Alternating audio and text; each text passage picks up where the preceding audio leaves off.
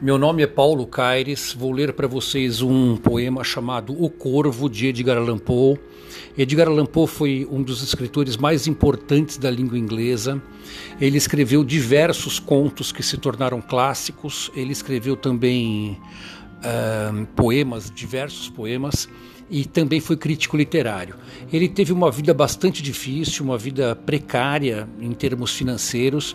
O pai dele abandonou a, a, a, mãe dele e logo depois ela faleceu. Ele era pequeno ainda e foi adotado por uma outra família. Na verdade, ele nunca, ele nunca foi oficialmente adotado, ele apenas foi criado por essa outra família.